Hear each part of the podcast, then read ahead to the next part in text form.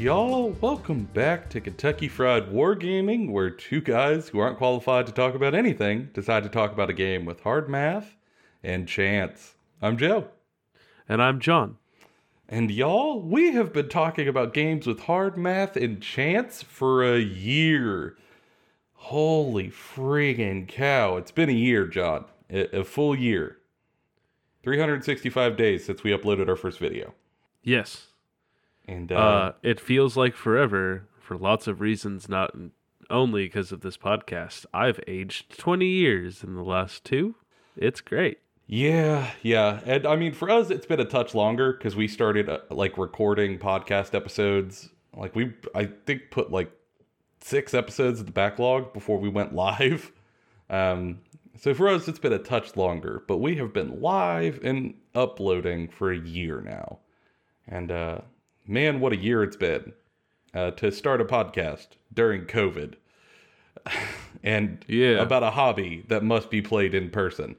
Not Yeah, the greatest tactical decision we'll talk about.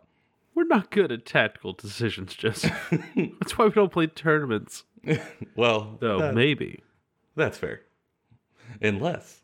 Um, unless but it's been a year of doing this, so we thought we'd have a an episode where we get a little honest with y'all. We talk about how it's been. We look back on um, sort of the challenges we had and how it was to get started, and also how it was fun.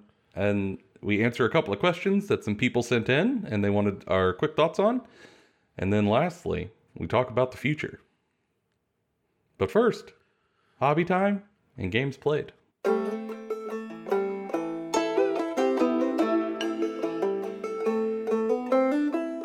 All right, John. It's it's been a week. What have you been up to? uh man, I, I really like Star Wars. Oh, yeah, that's gonna play in my hobby time as well. Yeah, yeah, yeah. I just I really like Star Wars. I actually haven't gotten to play any of Star Wars Legion yet, but I got the core set for Rebels vs Empire. I'm giving um, Empire to a buddy of mine.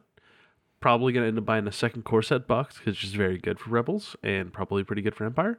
Mm-hmm. Um, painting them like uh, okay, I'm gonna say this: building Star Wars Legions models because I also bought a few expansion kits is some of the easiest shit I've ever done.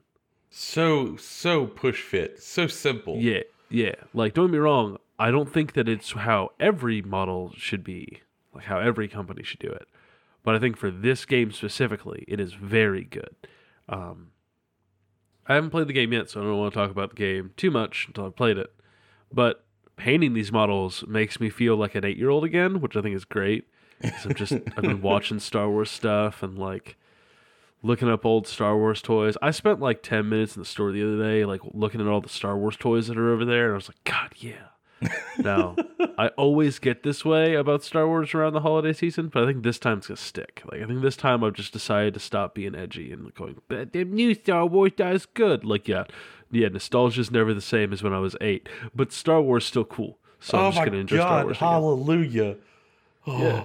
Yeah, yeah, Uh, yeah, it's, it's great. See, I never jumped on the hate Star Wars train. I have always been going, y'all, I just like Star Wars.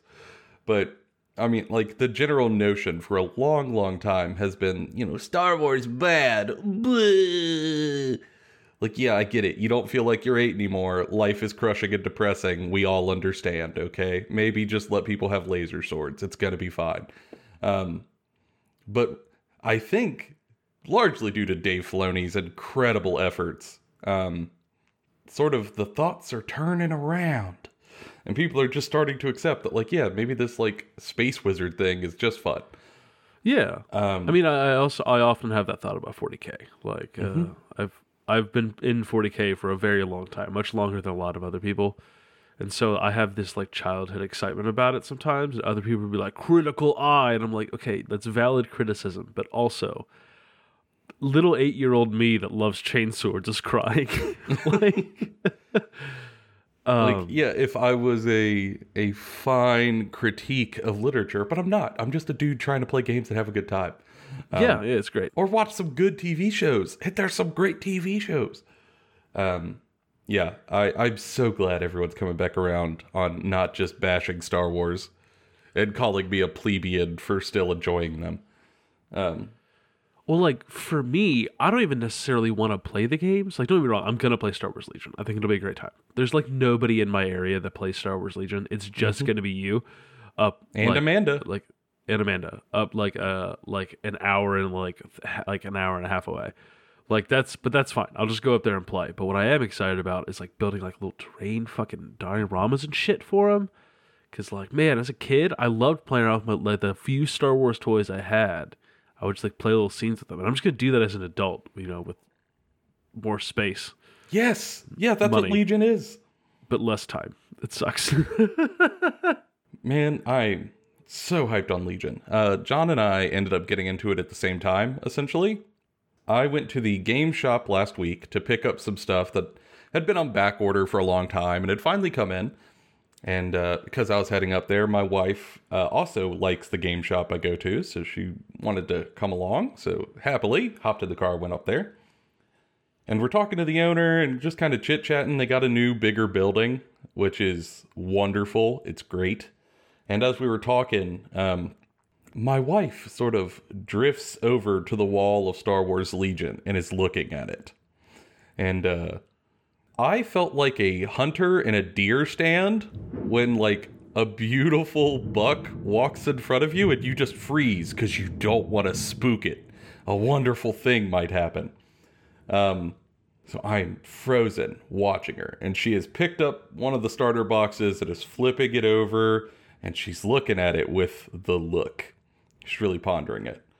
Because, like, she likes Age of Sigmar, but it's kind of okay for her. She does not like 40k, has played it a couple of times, just no. But my lovely lady wife loves Star Wars adores Star Wars. I mean, she will listen to me talk about 40k stuff, but like her absolute cabbage is the Star Wars. Um, so I have for a long time suspected that she might be into Legion, but you know, you don't want to just like foist new games upon your significant others. Down that path lies madness.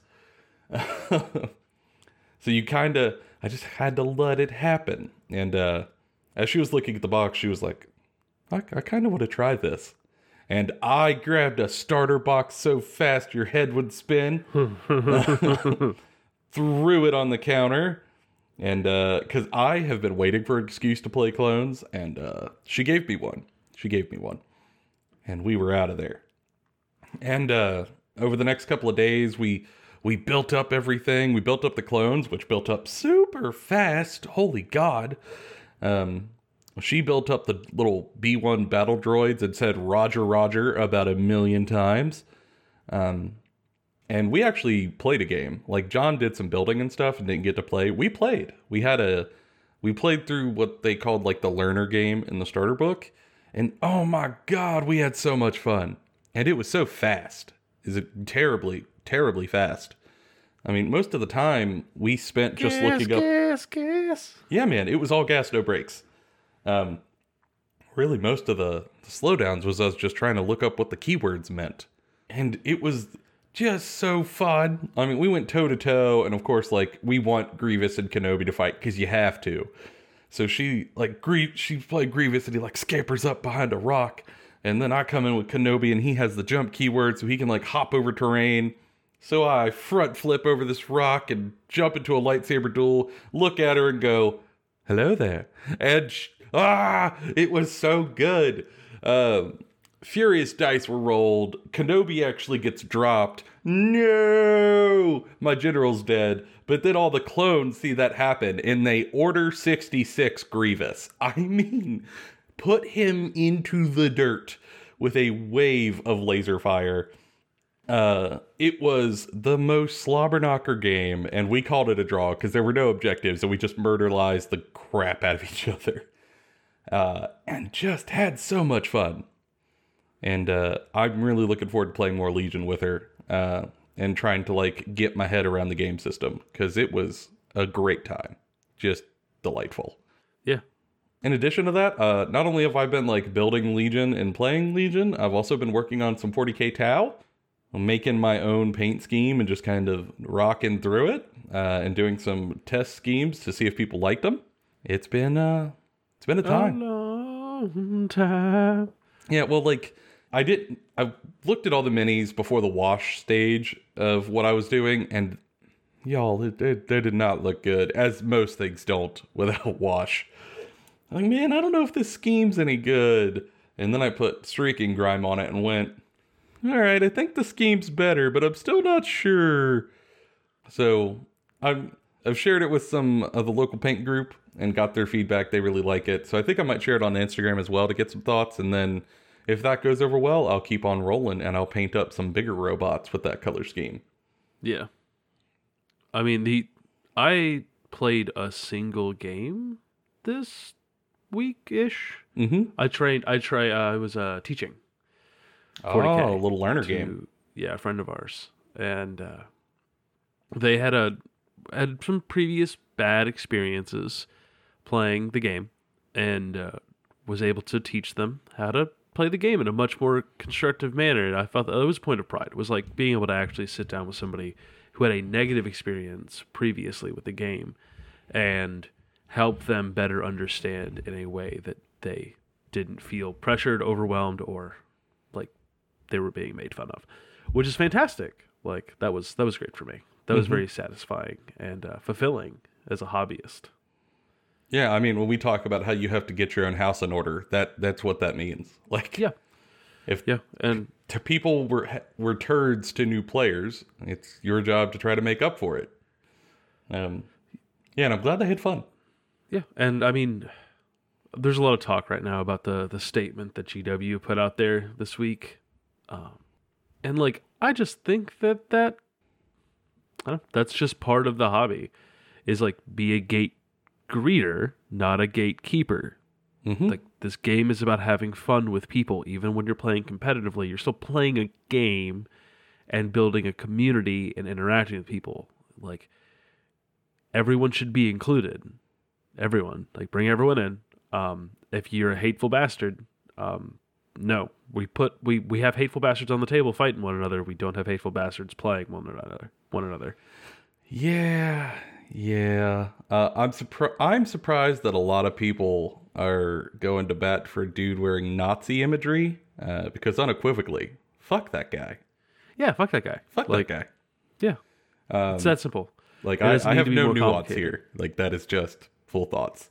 Um, Yeah, like you wear hate speech shit openly, you can go get fucked. Don't want to play a game with you. I don't want my friends playing a game with you. But like I'm I'm glad that the general community react consensus was what? No, get out of here. So yeah, yeah, fuck that guy. Like, it, it, it was a it, like I know the community oftentimes has a lot of strife, but it was nice to have one check of like, hey, uh, we all hate Nazis. Yeah, okay, good, great, cool. like, um, that was a nice, nice little bit. Um, Yeah. It's a thing. But I'm glad that like not only is that a community sentiment, but also you know it's nice to be able to, live it every now and then and teach new people new games. I mean, that's my crack. I love teaching people new games. yeah, I just like playing games with people. Like, oh, so it's been good. so long just looking at this game from afar, getting to play one game every like three months. That like getting to play games more regularly with different people that I like like playing with. I don't have to like suffer through playing games with people I don't like. I've had to do in the past, even play the game. That's great. It's fantastic. Love it. Now that's the good stuff. That's the ticket. And uh, yeah, it's been a great time, and I'm. I love that our hobby sections are getting longer because for a while they were a little sparse. Uh, this is a great change of pace, and uh, I'm gonna keep working on Tau throughout this next week. And Star Wars Legion might be hitting the paint table, just might. I'm gonna try to do some paint stuff, but it's uh for those who don't work in warehousing or logistics, it is uh going to be a rough couple weeks, my dude. So I might not have a lot on the hobby thing. I'm gonna try to get something done. Mm-hmm.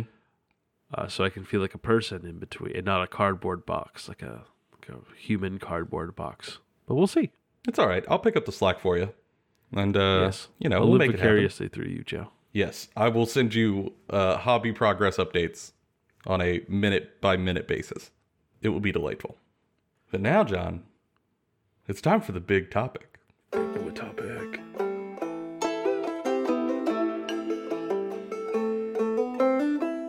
All right, John. So we've been doing this thing for a year, Yeah. a whole think. year. Um, Time's ethereal. time's an, an absolute illusion. Uh, something something time knife.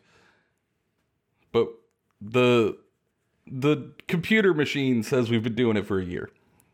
So in that time, I guess the first thing I want to talk about is like how are we feeling about it? You know, like how hard was it to get started?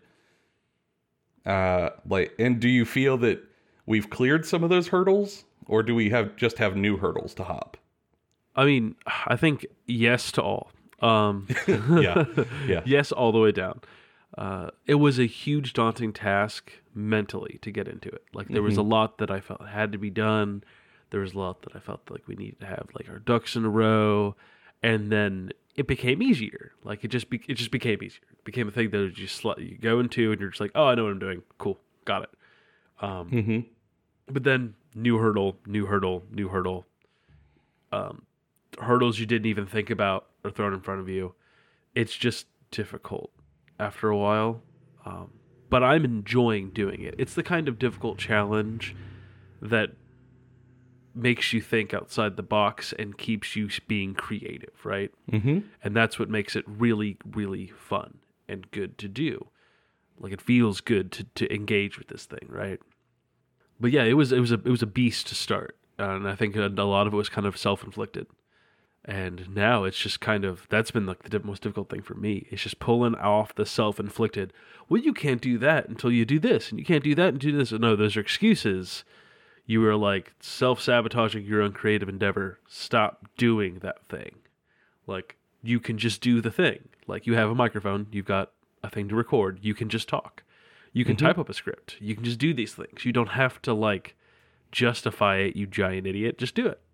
Yeah, I think the internal monologue is something that definitely I also had to grapple with about it. Um, especially because, like, for me, the the big issue was like, oh man, this ain't good enough to put out on the internet for people.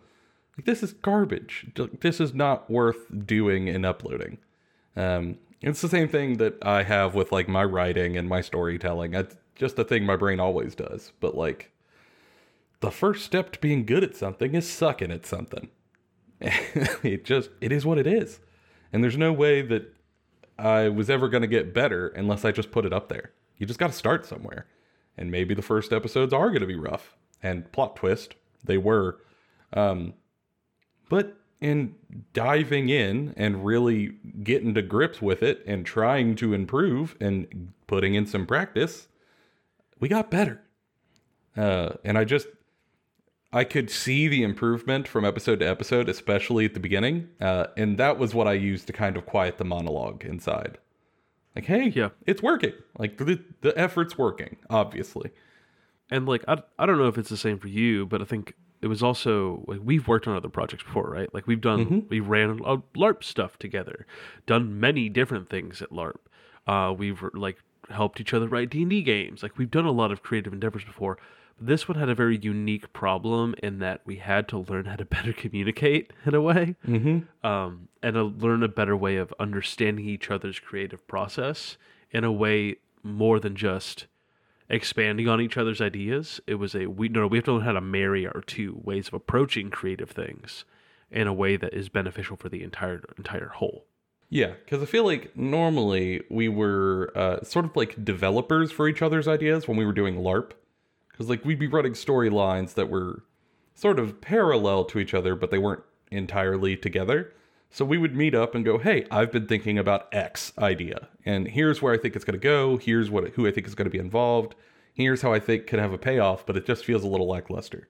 And in that time, all I have to do when John says that is go, "Oh, well, here's a couple of ideas, or here's something you could do, or here's a tie-in, or maybe here's a character backstory moment that you can use to make it a more impactful moment." And then I would just essentially give him a bunch of new ideas to fuel the tank, and he'd be off to the races, and vice versa. But now, you, we just got to go deeper. Like it, Yeah, yeah, yeah. We are both fully invested all the time because that's just how this works. Um, Yeah. So we have to be in communication much more often, especially in terms of like coming up with episode ideas and topic ideas, which gets harder, of course, the longer you go because you've covered a lot of it already. Um, yeah. And there's been more than once that Joe has been like, I don't know what you're saying. I mm-hmm. know you're you think you know you're being clear, but I cannot understand what the fuck you want from me. I want to help you. Just use some words. yeah. It's yeah, it's it's been very good. But like, you know, luckily it helps us that we have done this process before, so like we know how to communicate with one another. So doing it more definitely took effort, but it wasn't as bumpy as I feel like it could be for some other people. Yeah, yeah, yeah. Uh, I mean, one of our strengths going into this was that we we had already had that repertoire of like, Joe can look at me and just go, "You're being an idiot. Tell me what you want," and like I can look at Joe and go, "You're being too literal, or you're being too subtle. Get, get bring, find a middle ground. Like, stop it." Yeah. Yeah, it's a thing. Um and like it's just something that you're going to have to work through when you're on a team and especially doing something creative. Like I feel like those are hurdles that a lot of people have gonna are going to have and I'm really glad that we cleared them. And now like the communication stuff really not a hurdle anymore no, Um, no, no. cuz I feel like we just we understand the flow better. Um I mean, still, episode topic ideas is a thing. And I also think, like, stagnation is a bit of a challenge where we are now, but we think we have some ideas on how to combat it, which we'll talk about later. Um, but I also, not only, I don't want to just talk about, like, the challenges to it, I want to talk about, like, how has it been good for us? Um, and I think for me, the number one thing that it has done is keep me really engaged with this hobby that I adore, which I think without the podcast, I might have drifted apart from quite a bit more. Yeah, um, especially during COVID, where like everything was so exhausting, and like it still is because this, the, you know, pandemic's not over. But for like, especially towards the beginning of it, like there felt like the only thing you could do was play video games and maybe watch TV, and doing it. anything, yeah, doing anything more just felt like a colossal task, and doing the podcast really forced me and it sounds like you too to, to go no you you got to do something. Mm-hmm. and i know not everybody could do that and like shouldn't overburden yourself but it helped me at least have something like to be happy about. Because before pandemic right like we were going to larp events. We were hanging out very often. We were going to like cons. We were we were do we had events to look forward to and things to to want. Um and learning how to create your own goals in your creative project to simulate that to a degree has been very beneficial. It has, yeah. Um, and it has kind of kept the fires burning for the hobby. Like uh, for me, it is very hard to keep motivation up to paint when I when I'm not playing the game. And during COVID, I mean, I didn't play for what over a year, obviously because of lockdowns and stuff. And that long without playing, there were times when I was just like, "Yep, not gonna hobby for a month or two because why? What's the point? I'm I'm not playing, and I'm not going to be playing for the foreseeable future. Uh, there's really no excitement. Um, why am I doing this? But having the show to kind of keep me tuned into the hobby, uh, to like to keep me seeing the new releases and sort of what's changing in the community sentiment and watching other content creators, um, and just thinking about the people out there. You know, if I go a long time without painting, I feel bad because I know there are people who want to see paint updates on Instagram. And it kind of forces me to get up and do the thing that I want to do. But it arms me with an excuse and motivation to do so, which has Yeah. just been delightful. Um, And like, I think uh, another thing that has been extremely positive that's come from the show has been learning new skills, uh, and not just just in the show. Like I've been able to transfer a lot of the stuff that I've had to learn to keep the show going for the last year, and I've taken it to like my professional life.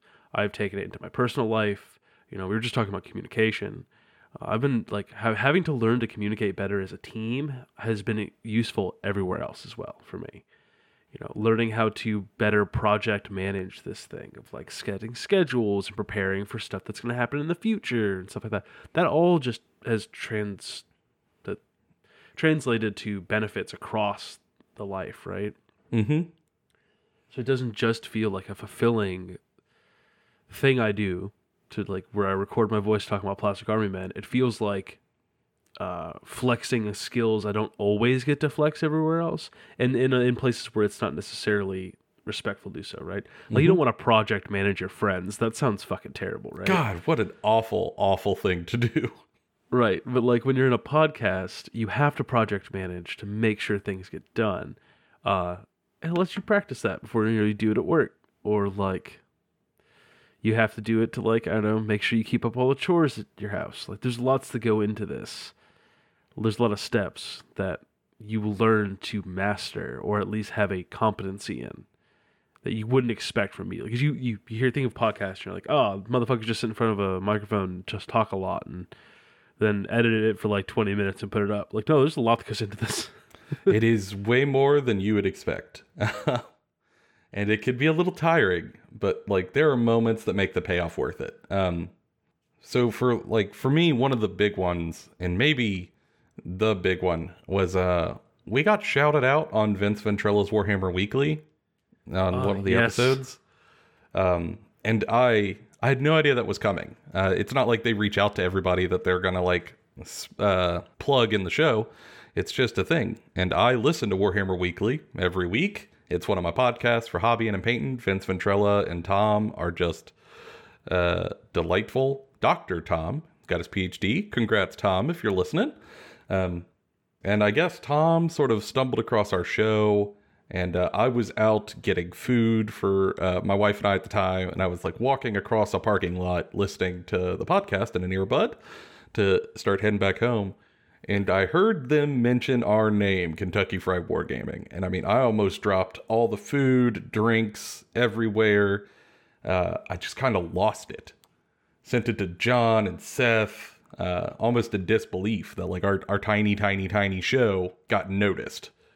and like at the time, I was working as a janitor at like an elementary school, right? And I, I read that text message and I'm holding a broom in my hand and like like a dust mop and I just drop the handle as it clatters on the floor and I was like, no way. And then I like I went to go look for it. It was like a scene out of a movie. It was very good. it was so exciting, so terribly exciting and validating. Um, because obviously we're a tiny, tiny, tiny, tiny podcast. Uh, I we have, you know, roughly like 30, 35 listeners a week, just like full transparency on Anchor, and maybe a couple more on YouTube if we're lucky. Um, but like, not a whole lot of people listen, and we know that. And sometimes it can be a little uh, disheartening when you're not growing or you don't know how to grow. But to get a shout out like that was validating because it's a reminder that, like, hey, the 35 people you do have, they're here to listen. And, like, you should definitely appreciate them because they're great. And, uh, you know, even with that, it's a reminder that people are enjoying it. And uh, that's just awesome. That's so good. And uh, also, another one uh, was when the first viewer reached out to us on Instagram. Shane, what up, man? Um, like he sent us a message uh, just to say how much that uh, he was enjoying the podcast and that you know it's nice to hear casual folks who sound like him talking about the hobby that he enjoys. And uh, I cannot tell you how good that was. uh, that just to have confirmation that like ah again much like tom like there is another person out there who is listening to this. You're not doing it for nothing. There are people listening who like it. And uh, especially in like in our area. Like kentucky doesn't have a huge population for one and particularly like wargaming population it's not huge. And some of the folks that are the, here aren't exactly the nicest. Like we were talking about earlier in the episode we don't like playing people who have hate. There's a there's a, there's just more of it around here. Like i've lived in multiple states played games in multiple states. There's just more of it around here.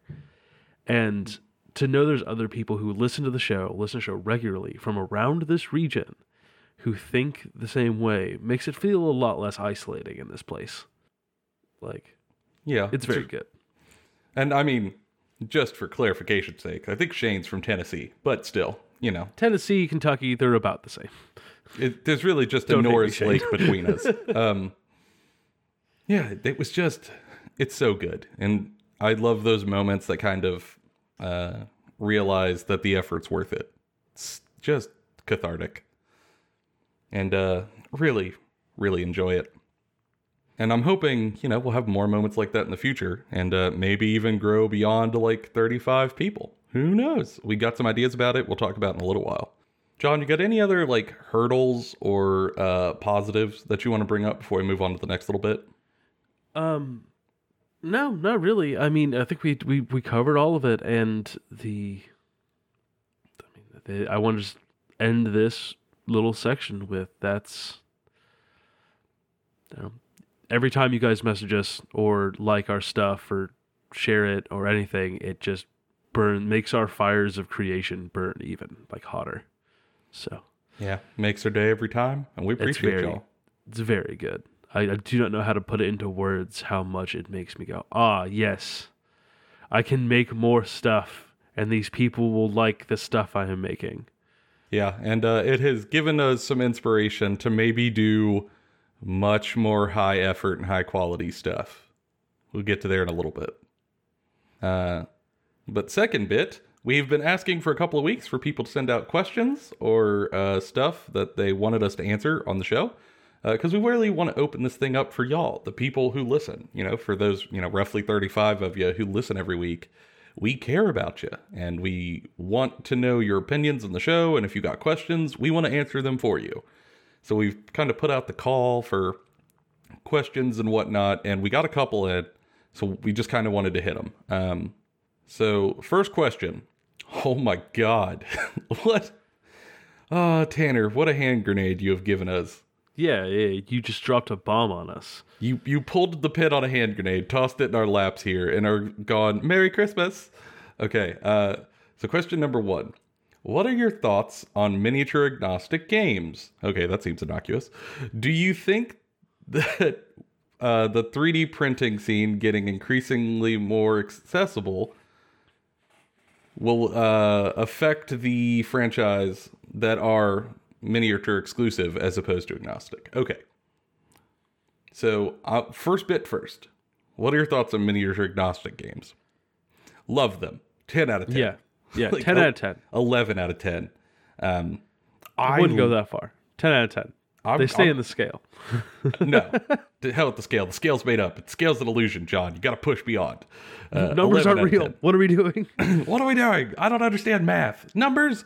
Um, yeah, I love miniature agnostic games. I think for me, what makes the hobby so fun is storytelling and creativity, and it's just an outlet to do that. And miniature agnostic games uh, do that to a scale that set miniature games struggle to reach. Um, you know, oftentimes when you have a story for like Warhammer or Legion or, you know, name any other game that has set miniatures, you are trying to make a story that fits the mini line that you have to use.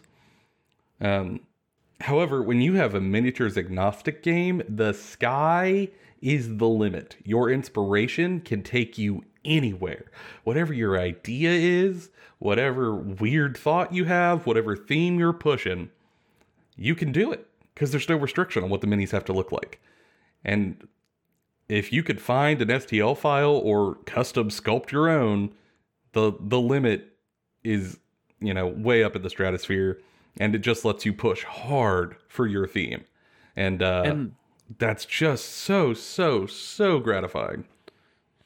And like I think that miniature agnostic games though are very good and are very cool and are I think speci- specifically with skirmish games are fantastic. I think you get to a point where there are some drawbacks to them. I think they're not discussed quite enough and we're not going to dig too deeply into it in this episode because that's like this could be its whole own episode. But miniature agnostic games can sometimes feel like super bare bones, right? They can sometimes feel not as fleshed out as some of these other things that have whole product lines. Um, and for some people, they they like miniature games because you don't need to have that base start, right? You can just you can, you can look at a line of stuff and go, I like those dudes, and then then you use that as your canvas. Mm-hmm. Miniature agnostic just doesn't have that, so you have to go find stuff now and make it make sense and coherent. So it's not for everyone. Um, but I think that that's a that's a strength as well as a weakness. Like I think that that's what keeps it having its own little niche within the the, the greater hobby. Because I think that there's room in this hobby for just both, and it doesn't need to be one or the other. And I think the argument between uh, miniatures agnostic games and like versus miniature line games, I think that, that why why just have one? You can have both. like Mm-hmm. All right, and then part two of the question: Do you, do you think that with 3D printing getting increasingly more accessible, that it will affect the uh, franchises that are miniature exclusive? And how do you think it'll happen? Jesus, I mean, we had a whole episode planned for that topic because there's a whole lot to unpack there. Yeah, and like I'll I'll start off with like we've had China cast miniatures for a long time. And I don't think that 3D printers are to the point yet in which they beat out production models. I think that a lot of the really higher quality sculpts are just better to buy in plastic than to 3D print. But I think that you, 3D printing is outpacing the plastic sculpts, and that there's a good half of like we'll use the Age of Sigmar range. All of the older armies that transferred over from the New World, a lot of their older models look astronomically worse than the 3D printed versions you can get or like create or find, and then for significantly cheaper. That's a problem. Like I think I think that 3D printing will change this hobby drastically over the next 10 years. I don't think it'll remove the plastic model lines, but I think that these companies that try to fight it will end up losing that battle. Similar to, you know, the PDA, uh, like little tablet things lost the battle to cell phones. Like, hmm The progress does not walk backwards. Um, yeah, It's just not how anything's going to work. Through all of human history, you, you don't go backwards. We we didn't create electricity and or the combustion engine and then decide to go back to candles and steam. Like that's it's not how anything works. Um, and I think it's already affecting the hobby space because, like John mentioned, a lot of these lines that are exclusive are old, real. I mean, some of these quote unquote prints or runs or molds are from the early 2000s or the 90s. Uh, and they look awful. And Yeah. your 3D printer for like 120th the price will make something that looks infinitely better. You know, if you're an Eldar player or a Beast of Chaos player, uh, you are going to have a way better time with a 3D printer just running in the background. And you're going to save a buku dollars over what you could buy exclusively. And I think when consumers see that math, you know, as a customer, you, you want to save that money and get a better product. And uh, that's going to, if anything you're going to do to resist that is an uphill battle. And especially with the advent of Patreons creating incredible miniatures like Lord of the Print or Bestiarum, making just beautiful, beautiful models. Man, that fight's going to get more and more difficult. um, yeah. but we do want to do a full episode on 3D printing because it's it's quite the rat's nest of a topic to unpack. Yeah. The the final thing I want to talk about with 3D printing though is that I think that and it's overlooked a lot is that the 3D printing space for the future of wargaming also will probably price out a lot of people. Like it will make the gatekeeping, like the monetary gatekeeping problem worse and it will make the younger audience gatekeeping problem worse, right? Like when you're a kid, your parents are going to buy you a 3D printer to, to play around with to make plastic army men. They're going to buy you a kit of plastic army dude, army, army men dudes. You know, if you're someone like I was in my early 20s who can only afford to buy one thing a month, you're just going to buy one thing a month. You're not going to save up for six months to buy a 3D printer to then save up for another two months to buy the next part that you need. Like, it's a big upfront cost. And sometimes you just want to buy the box, build it, and paint it, and like have something to do. Really, I think it would do the opposite. Um, I, if I could have, re- it's we're recording this around Black Friday, so like there's a 3D printer right now from Anycubic that is like a hundred dollars. Yeah. Uh, When I got into this game, I could barely get in buying regular kits because they're sixty bucks a piece. Some Yeah. sometimes more. Uh, I actually would have had a far far lower barrier of entry to just get the hundred dollar printer and be done. Um, I probably would have started years earlier, years earlier, maybe like four or five years earlier, just because think- it would be easier and cheaper than having to pay the sixty bucks a kit when you need a bajillion of them. Well, I, I don't think that it's a pure monetary like answer there. I think that the biggest answer is do you have the physical space in your living area? Like it, it presumably if you're have if, if money's an issue, you probably don't have a large living space. And a printer requires its own dedicated space. And like for me personally, when I was first getting into the hobby, I didn't have a dedicated space for hobby. I just cleaned off part of my desk and moved my keyboard to paint and build. I couldn't have like a machine sitting somewhere that could be like I didn't have just didn't have the space.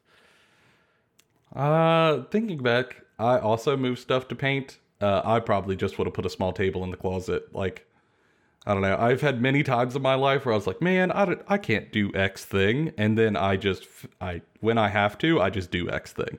Yeah. I mean, I think that there's always a way for it to happen. I just think that there's a lot of like blocks there. But I'm my hope is that after a few more years, this does become so accessible that like it just become makes way more people into the game. Mm-hmm. That's the hope. I think it gets a lot more people in. Because I cannot tell you how many times I've demoed a game to someone and them go, man, that was really fun. Like, that was a blast. I'd love to play again. Like, you know, I kind of want to get my own force. What do I have to do? And it's very hard to go, well, you kind of have to spend like $400 to get like 2,000 points. Uh, one foot troop unit is like 60. Uh, Yeah. Like in, immediately once you hear that price, eyes glaze over. Um, Yep. For you know, fair, fair. And you know, the more accessible 3D printing gets, the lower that barrier becomes. So that's a thing. It's a thing. We'll move. That's going to be a full episode later, maybe two. All right. That might be a whole month of episodes. Woo! All right, question two. What is a film franchise or game series that doesn't have a tabletop war game out, but absolutely should? Uh, I have a strong opinion on this one, John. I, I've got a tingle, a feeling in my bones, because I don't think I there's know- enough chainsaws in the wargaming sphere. That's a fucking lie. That is, a, that is an abject falsehood. Uh, but what is your what is your choice? Uh, I would absolutely love it if there was a tabletop war game for Gears of War. of course you would. My God, would that be so good? Like yes, a skirmish shit out of it, but of course you would. with Gears of War. You could play Marcus Phoenix and Dom and all the Carmines. Well, the ones that aren't splattered all over the ground. Um, and you know, just like generic cogs fighting against the locust and brutes. Oh, wow, what great kits those would be, John. I'd have so much fun painting those up and like lambent corrupting locusts. yeah, just very good. Chainsaw guns everywhere, John. That's what I want. That's really Don't what you make me download Gears Tactics again? Don't you do it to me, Jason? John, do it. Do it. You won't. Jokes on you. I never uninstalled. But yeah, I think that would be a very fun game. Uh, I think there's gas in the tank. I don't think it would do well at like a giant 40k scale because there's just not enough unit variety in it yet. Although there's more units in the books, but like still. I think it would be an incredible skirmish game. Just mind blowingly good. I think that it would. I don't think skirmish. Uh, honestly, I think that it would it would fit that same niche that like Star Wars Legion does. Oh, where yeah. it's like Skirmish it's a step plus. above skirmish, but it's like a step below like Warhammer 40k 2000 points. hmm Yeah, I think that could be awesome. And that would also let you get some of the big units like a Corpser. Yeah, yeah. God, I'd love to fight a Corpser. Oh, that'd Well, be I good. actually think that it would. It could have the beneficial of being one of those like new weird three like two persons playing against one another, but a third aggressor shows up because of the mechanics of the game, Mhm. kind of thing. I think that'd be very fun too. Oh, what a great time. Yeah, that's my that's my thing. Uh, I, I will say though, that actually wasn't my first thought. That was just the first good thought. Uh, my first thought was unashamedly that I want a underworld skirmish game. I want vampires in leathered body armor jumpsuits fighting werewolves from the sewer. I'll just write it for you. It's fine. That's what I want. I, I I understand that nobody other than me would play it, and that the movies weren't great, but you're all wrong. It would be delightful, and it would fulfill my little 13 year old hearts. um, it, I it'd be fun. But I think Gears of War is the first idea I had that was actually very good. Like there's a lot of potential in that idea. yeah. So I've got two, right? All right. Just like you, I've got two. Uh, first one, wild as fuck. Final Fantasy. Final Fantasy. Yeah. Yep. Which one? They're all in set different time periods and themes. All of them. But They do it. They do it already, where they've got like these crossover like fighting games. You can do Final Fantasy like tactics style, like moving around, uh, like with with different like you can play from different. Each faction would be a different game, right? With different characters and different like Mhm. monsters and stuff that was specific to that. You build like little things. It'd be a skirmish game, or more like a hero hammer style skirmish game, where like you maybe pick four or five models, right, in your normal Final Fantasy group, and then you have, you know, fighting another one, right? Like maybe my fi- favorite Final Fantasy is like seven. Someone else's favorite Final Fantasy is eight. We've always wanted to know what happens with those, you know, group members would fight each other, and so you build a team of like four dudes versus their four dudes. You have to fight on this small battlefield, and like when Maybe there's fights little- Cloud. yeah, and there, there's little like Final Fantasy monster figures that end up popping up around the map throughout the game. Like, I don't think there would be a competitive game. I think it'd be a purely like fun game. Mm-hmm. Uh, but I think it'd be a great time. Like skirmish game, boom, let's have at it. Fantastic. Um, I lied. There's three. Um, the second one is Halo. Uh, okay, yeah. And That that, would sell like hotcakes. it would sell like hotcakes. It would be great. I think that that could, in fact, be a 40k like sized game. Mm-hmm. I just think there's just enough there. Uh, I think the biggest weakness is that there's little, there's not as many factions. Like there's really only four factions. Yeah, I mean, you could have obviously the Human Federation, uh, the Covenant, the Flood. The What's the f- Forerunners. Oh yeah, yeah, yeah. That's kind of all you got. Like that's it, Yeah. unless they expand the lore. yeah, which we'll see if they do. Uh, and then the third and final one I have is I forgot it. Shit. John, you hyped us up for this. I know, I know. What happened? My brain is a strainer for thoughts. Uh, I guess this was a tiny thought. It just swept on through. it came in and then it disappeared. No. Oh, no! Uh, don't worry. Halfway through the last bit, he will remember. yeah, yeah, All right, more than John. likely. I'm going to move on to question three. The final question. What new games would you like to cover in future episodes? And boy, howdy, there's a number of them. Yeah, yeah. We've we've had this exact conversation probably about twelve times over the last like two weeks. Yeah. Um, Tanner was in our brain space.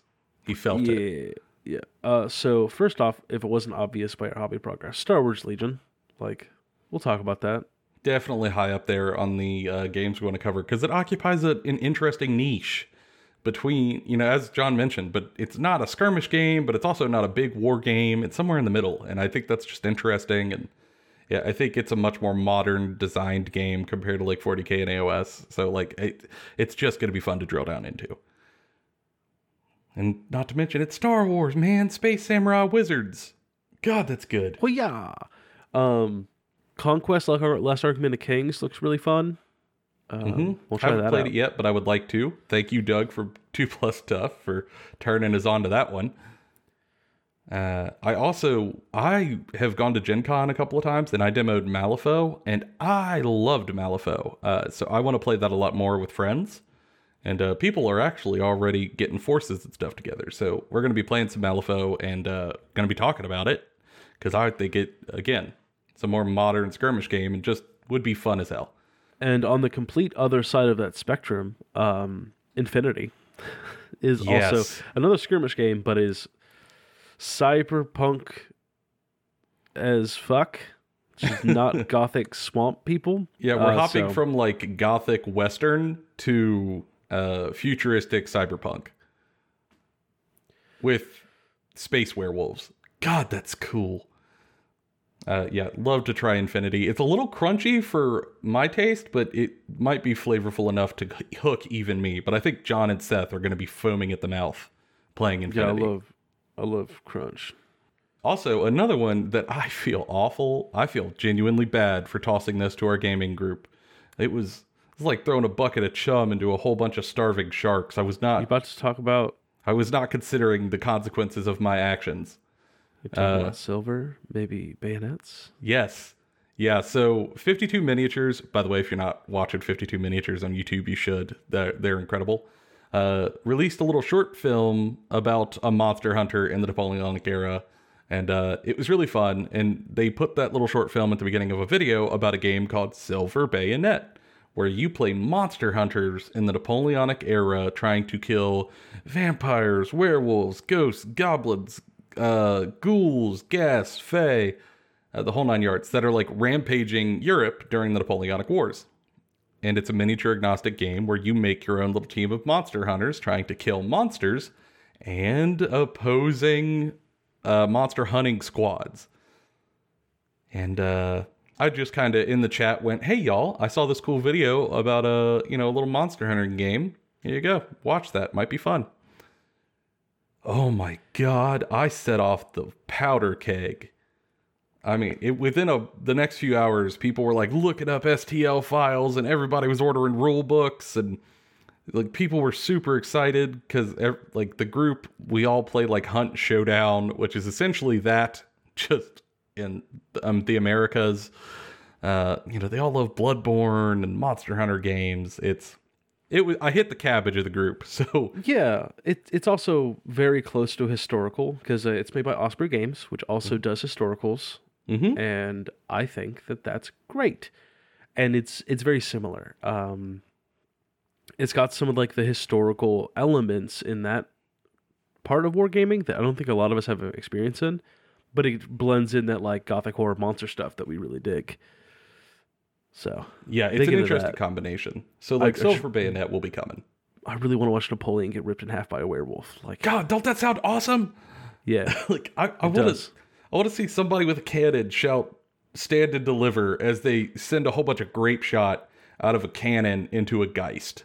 Surprise, honestly- surprised. It's all actually salted. really I kind of want to play the British, not because I like the British, but because I kind of want to just watch myself get the shit beat out of the British all the time. Like I want to just watch the British get their ass whipped constantly. I don't know, man. The British Grenadiers were incredibly elite units, especially for the time. I Like, know. Like that's listen. we can't turn this into a history podcast, Joseph. But John, I did a whole bunch of research about the Napoleonic era war because of a YouTube rabbit hole I fell down. I'm ready I've- for this conversation. I've been doing it for years. No. Uh, God damn it. Yeah, uh, Silver Bayonet on the list. And uh, also for me, uh, I thanks Scott from the Miniature Maniac. Um, I bought a starter set for A Song of Ice and Fire.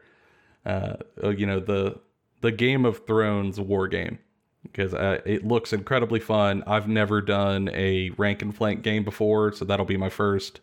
And it just looks like fun to paint because I, I I gotta be honest, I just kind of feel a little happy at the idea that like I get to paint Jon freaking Snow. Um, Uh, I'm fan. also going to be joining Joseph in this endeavor. Uh, I wasn't going to. then I kept looking, and I was like, man, I don't really know what faction to pick. If I don't really feel strongly about a faction, then like I don't know if I really want to play this game. And then I looked at the unit roster for House Stark, which like Mhm. I like House Stark. They're very very, cool. They're like the good guys. Um, and then I got hit over the face with a unit called the Mormont She She Bears, which are just really big, muscular women that are beating the shit out of dudes. Why? Because they said that they couldn't. I love it. There's one thing I love. It's big, strong women beat the shit out of dudes. Look into that for what you will, listeners. Um, yeah, yeah, yeah, it's fun. Yeah, and if you put Neddard Stark on the field, you could be my dad. Yeah, yeah. I mean, someone's got to be your father. you could teach me how to throw a football. Yeah, I'll make you call me daddy. No, I'm rebelling immediately. yeah, I think that could be terribly fun, and uh, John could teach me how to play like rank and flank games, which will be interesting. And I, I'm sure there are other games that we have looked at that we just aren't mentioning, but those are the ones that really are kind of high up on the thought list, and uh, we think all of them are very fun and are worth covering. Uh, some of them covering a lot of. And uh, actually, we plan to do so, which kind of leads us into our last bit before we finish up is the future of the podcast. And I think, like, we're going to be doing some, we're open to changes right at this time, and we're going to be doing some. Uh, just to, well, primarily to make better stuff for people to listen to and sometimes watch. Um, and the way that we think we want to do that first and foremost is to broaden our horizons. Um, when we made this channel, we made it Kentucky Fried Wargaming rather than Kentucky Fried Warhammer intentionally. Uh, it's because we want to talk about things that aren't just in the Warhammer sphere or Warhammer adjacent. Uh, we want to be able to talk about wonderful games that come out from all sorts of places. And uh, I feel like after some conversations, we haven't been leaning into that as hard as we could, and um, as hard as we should, arguably. So, kind of looking forward, we're going to be broadening our horizons. We're going to be looking into other games more deeply, as well as covering sort of uh, war game agnostic topics that are just like about the general hobby. Um, but I think that's going to be something you'll notice over the next year that there's going to be a whole lot more stuff talked about. and like, I think we're still in the process of trying to find our niche. hmm Um, because like, it's clear that like, if we post something about Warhammer, we upload like a Warhammer 40k video or a podcast or Age of Sigmar, it's going to perform well. Like, it's going to perform better than our other stuff. Uh, but we don't necessarily want to do all of that all the time because there's a ton of people doing that already, and like sometimes like just don't feel it. Yeah, yeah. I do not want to necessarily read the mechanics for every book and do rote reviews about how I feel about battle tomes and stuff. Like sometimes I'm excited for that, but Yeah, just some of them I'm not. I'm just yeah. not. We don't we don't want to like I don't want to put out something that like I'm forcing myself to do uh, because I don't think you guys will enjoy hearing it. no, yeah. I think you guys will immediately feel it. Like I, Yeah, you are clever listeners. You will feel when our heart's not in it, and I don't think you'll want to listen to that. We don't want to make it. Um, so why force ourselves to? When instead we can use that time to talk about stuff we are excited about and that you might be excited about. There might be people out there right now who have never heard of Silver Bayonet and just from our short talk are going, What the hell is that? Like Google Yeah, yeah. windows are pulled up as we speak. Um, yeah. It's And it's a we- great time. Like I want to be able to do that and you know lean into where the excitement is for us and maybe give you guys new avenues. So that's a big change that i think is going to be helpful for us. Uh, also john like we kind of mentioned it earlier but you know we've done a bunch of episodes now um over 60 of them at this point and uh it's been great and we made a whole bunch of progress i'd say like for the first eight months or so. But for the last four ish uh, we feel like we're stagnating a little. Like i'm sure like our rep our banter back and forth is getting more and more comfortable while on a microphone which is still improvement but it's not as much improvement as we could make if that makes sense. Um like we we feel like we could do more uh, we could push for higher effort, higher quality stuff. Um, so or just different types of things, right? Like Mhm. there's lots of stuff we want to talk about or do that just not good for an audio audio format, right? hmm I mean, I'll, I'll use a, a personal example I've thought about frequently, right? I love Total Warhammer, right? Total Warhammer 3 comes out next February. I want to play the shit out of it. Part of me really wants to just start a stream for like streaming me playing that game, maybe with like some of the people that you've heard about on this show, like Tanner, or like maybe me and Joe do a stream where we do something silly. Like he plays the Fat Lads and I play, um, you know, Khorne. And for whatever reason, we're teaming up to beat the shit out of Cathay. And we just have a good time with it every once in a while. hmm Uh, maybe some videos, maybe some like specific bonus episodes where we get extra wild. hmm Just all sorts of stuff. Or like I make paint stuff, and a couple of times I've shared paint stuff. People have asked like, "How'd you do that?" Maybe I just make a video showing how I painted that. You know, if someone really wants to know how I painted X model, all right, I'll show you. Like here, here's a camera. Let's do this. Um, I think that would be great. Or for me, the thing I really want to do, uh, is I I don't know, y'all. Like we were talking about with each other about what do we want to do with the podcast moving forward. Um, and one of the was, you know, let's maybe expand beyond just like podcast conversations. Let's maybe do some higher quality stuff with videos or uh, higher edit content, as we were calling it. Um, and I thought about kind of what would do well. Like that's the first place your brain goes when you've been making videos or podcasts or whatever is what would do well. And I think that's kind of a trap. Uh, so I intentionally changed my brain to not what would do well, but what would I be excited about doing and what would I have the most fun doing? Uh, and for me, there is only one answer. One resounding answer. It's the only thing I ever really care to do, and that's tell people a story. Uh, I love telling people stories, uh, whether that's you know talking about the lore or actually writing scripted, voice acted stories. Uh, I love it. It's so fun. It just doesn't stop being fun. It was fun when I would write short stories when I was younger. It was fun when I wrote stories for like 85 person LARPs.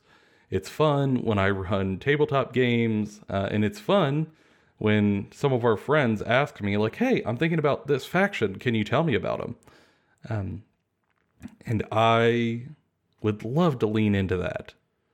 Uh, and I think that's something that we're going to do in the future. Like, I don't know if y'all would be into it. Uh, I probably would have to record a sample first just to see how y'all feel about it. But I would love to be able to make little audio dramas that explain the lore to you guys and then also just have a chat about what the lore is for whatever faction, whatever game. However, that's going to be time consuming. Very. uh, you know, whether it's the video stuff Jon was talking about, whether it was streaming, whether it's scripting and voice acting and editing, dra- like audio dramas uh, to explain lore. Oh, that's that's gonna be time consuming, guys. and Um, like on like on my side of things, whereas Joe's much more story focused, right? Like don't get me wrong, I'm not against stories, right? I love stories, or else I wouldn't be involved in this. But I'm much more the rules guy on this show, right? Like I'm much more for like the rules and the crunch and like knowing how these games work and like the mechanics. And like I've wanted to better explain how to take these things in these games and not just play them in a good I'm unbeatable way, but in a fun to play with my group way or like a Mhm. how can we use these mechanics and kind of frame them in a way to teach new people and get more people involved to play this game with more people you know comparing mechanics from different editions and like making new mechanics to do new cool stuff in narrative games or like comparing the mechanics of this game versus this game what's similar what's different just stuff like that and like similar to joe like that requires a shitload of time that's a lot of research that's a lot of script writing that's a lot of stuff to do right Mm-hmm. And I think because of that, we're going to be making a change to the schedule. Um, currently, we've been kind of knocking it out, uploading every single week. And that's been good for us to just get in our repetitions and get our practice. But now it's not so much helpful as it is restrictive. Um, when we are doing this not full time, like we make zero dollars from the podcast, and we both have full time jobs outside of this, plus families. Uh, it is hard to keep up with every week uploads and also try to do these much more high effort endeavors. Uh, you just don't have enough time in the week to do that. At least we don't without sacrificing other areas of our life. So for us, the only option, if we wanted to pursue higher effort content that we're excited about, we think you guys will be excited about, we have to cut down the number of uploads. Uh, so we are going to be transitioning into an every other week upload schedule to try to give us a little bit of wiggle room to do that. Um, now, that doesn't mean it will only ever be two a week. Um, there might be bonus content because let's be honest, some of the stuff uh, might not fit into like the actual podcast upload form, so it'll come out at different times. Um, but primarily, every other week is when you could expect a podcast. So that way we can just have a little more time to try to make these things higher quality. Yep. And we're going to keep them on the same day, same time. So you expect it Monday morning. But we're going to, we're just going to have it every other week. And the intention is that though it might seem like less now, it will be better in the future and potentially uh, more diverse, right? We'll see.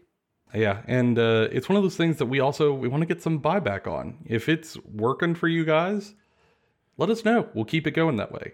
Or in the opposite, if it's not, let us know. You know, we are open to changes. It's certainly um, not something that we're set in stone on because it's just our passion project. And it's the passion is to bring fun, entertaining stuff for you guys. So any feedback you have, we take to heart. So if you have concerns, or if you really think this is a good idea, or if you have specific other content you want to hear, you know, if you heard the description of Jon's tactic stuff and you were like, yes, I want that, let us know. We'll lean into it. Or if you hear the idea of like voice acted character stories, let me know. I'll lean into it. Um, we're in a time of change and we want to be flexible. And uh, hopefully, you guys are on board with all of that because it has been really fun to do this over the past year, and I want the next year to be even more so. And maybe by the end of next year, we'll have 36 listeners, Jon. Mm-hmm. Ooh-wee. I know, shooting big, aiming for the big shows. Uh, and for guys out there, it, I assume if you've been here part of the past year, you know where to reach out to us, but I gotta say it reach out to us on social media if you do have thoughts. You can find us on Twitter or on Instagram. Uh, you know, DMs are open, or if you watch on YouTube, uh, down in the YouTube comments, we always see them, respond to them, read them.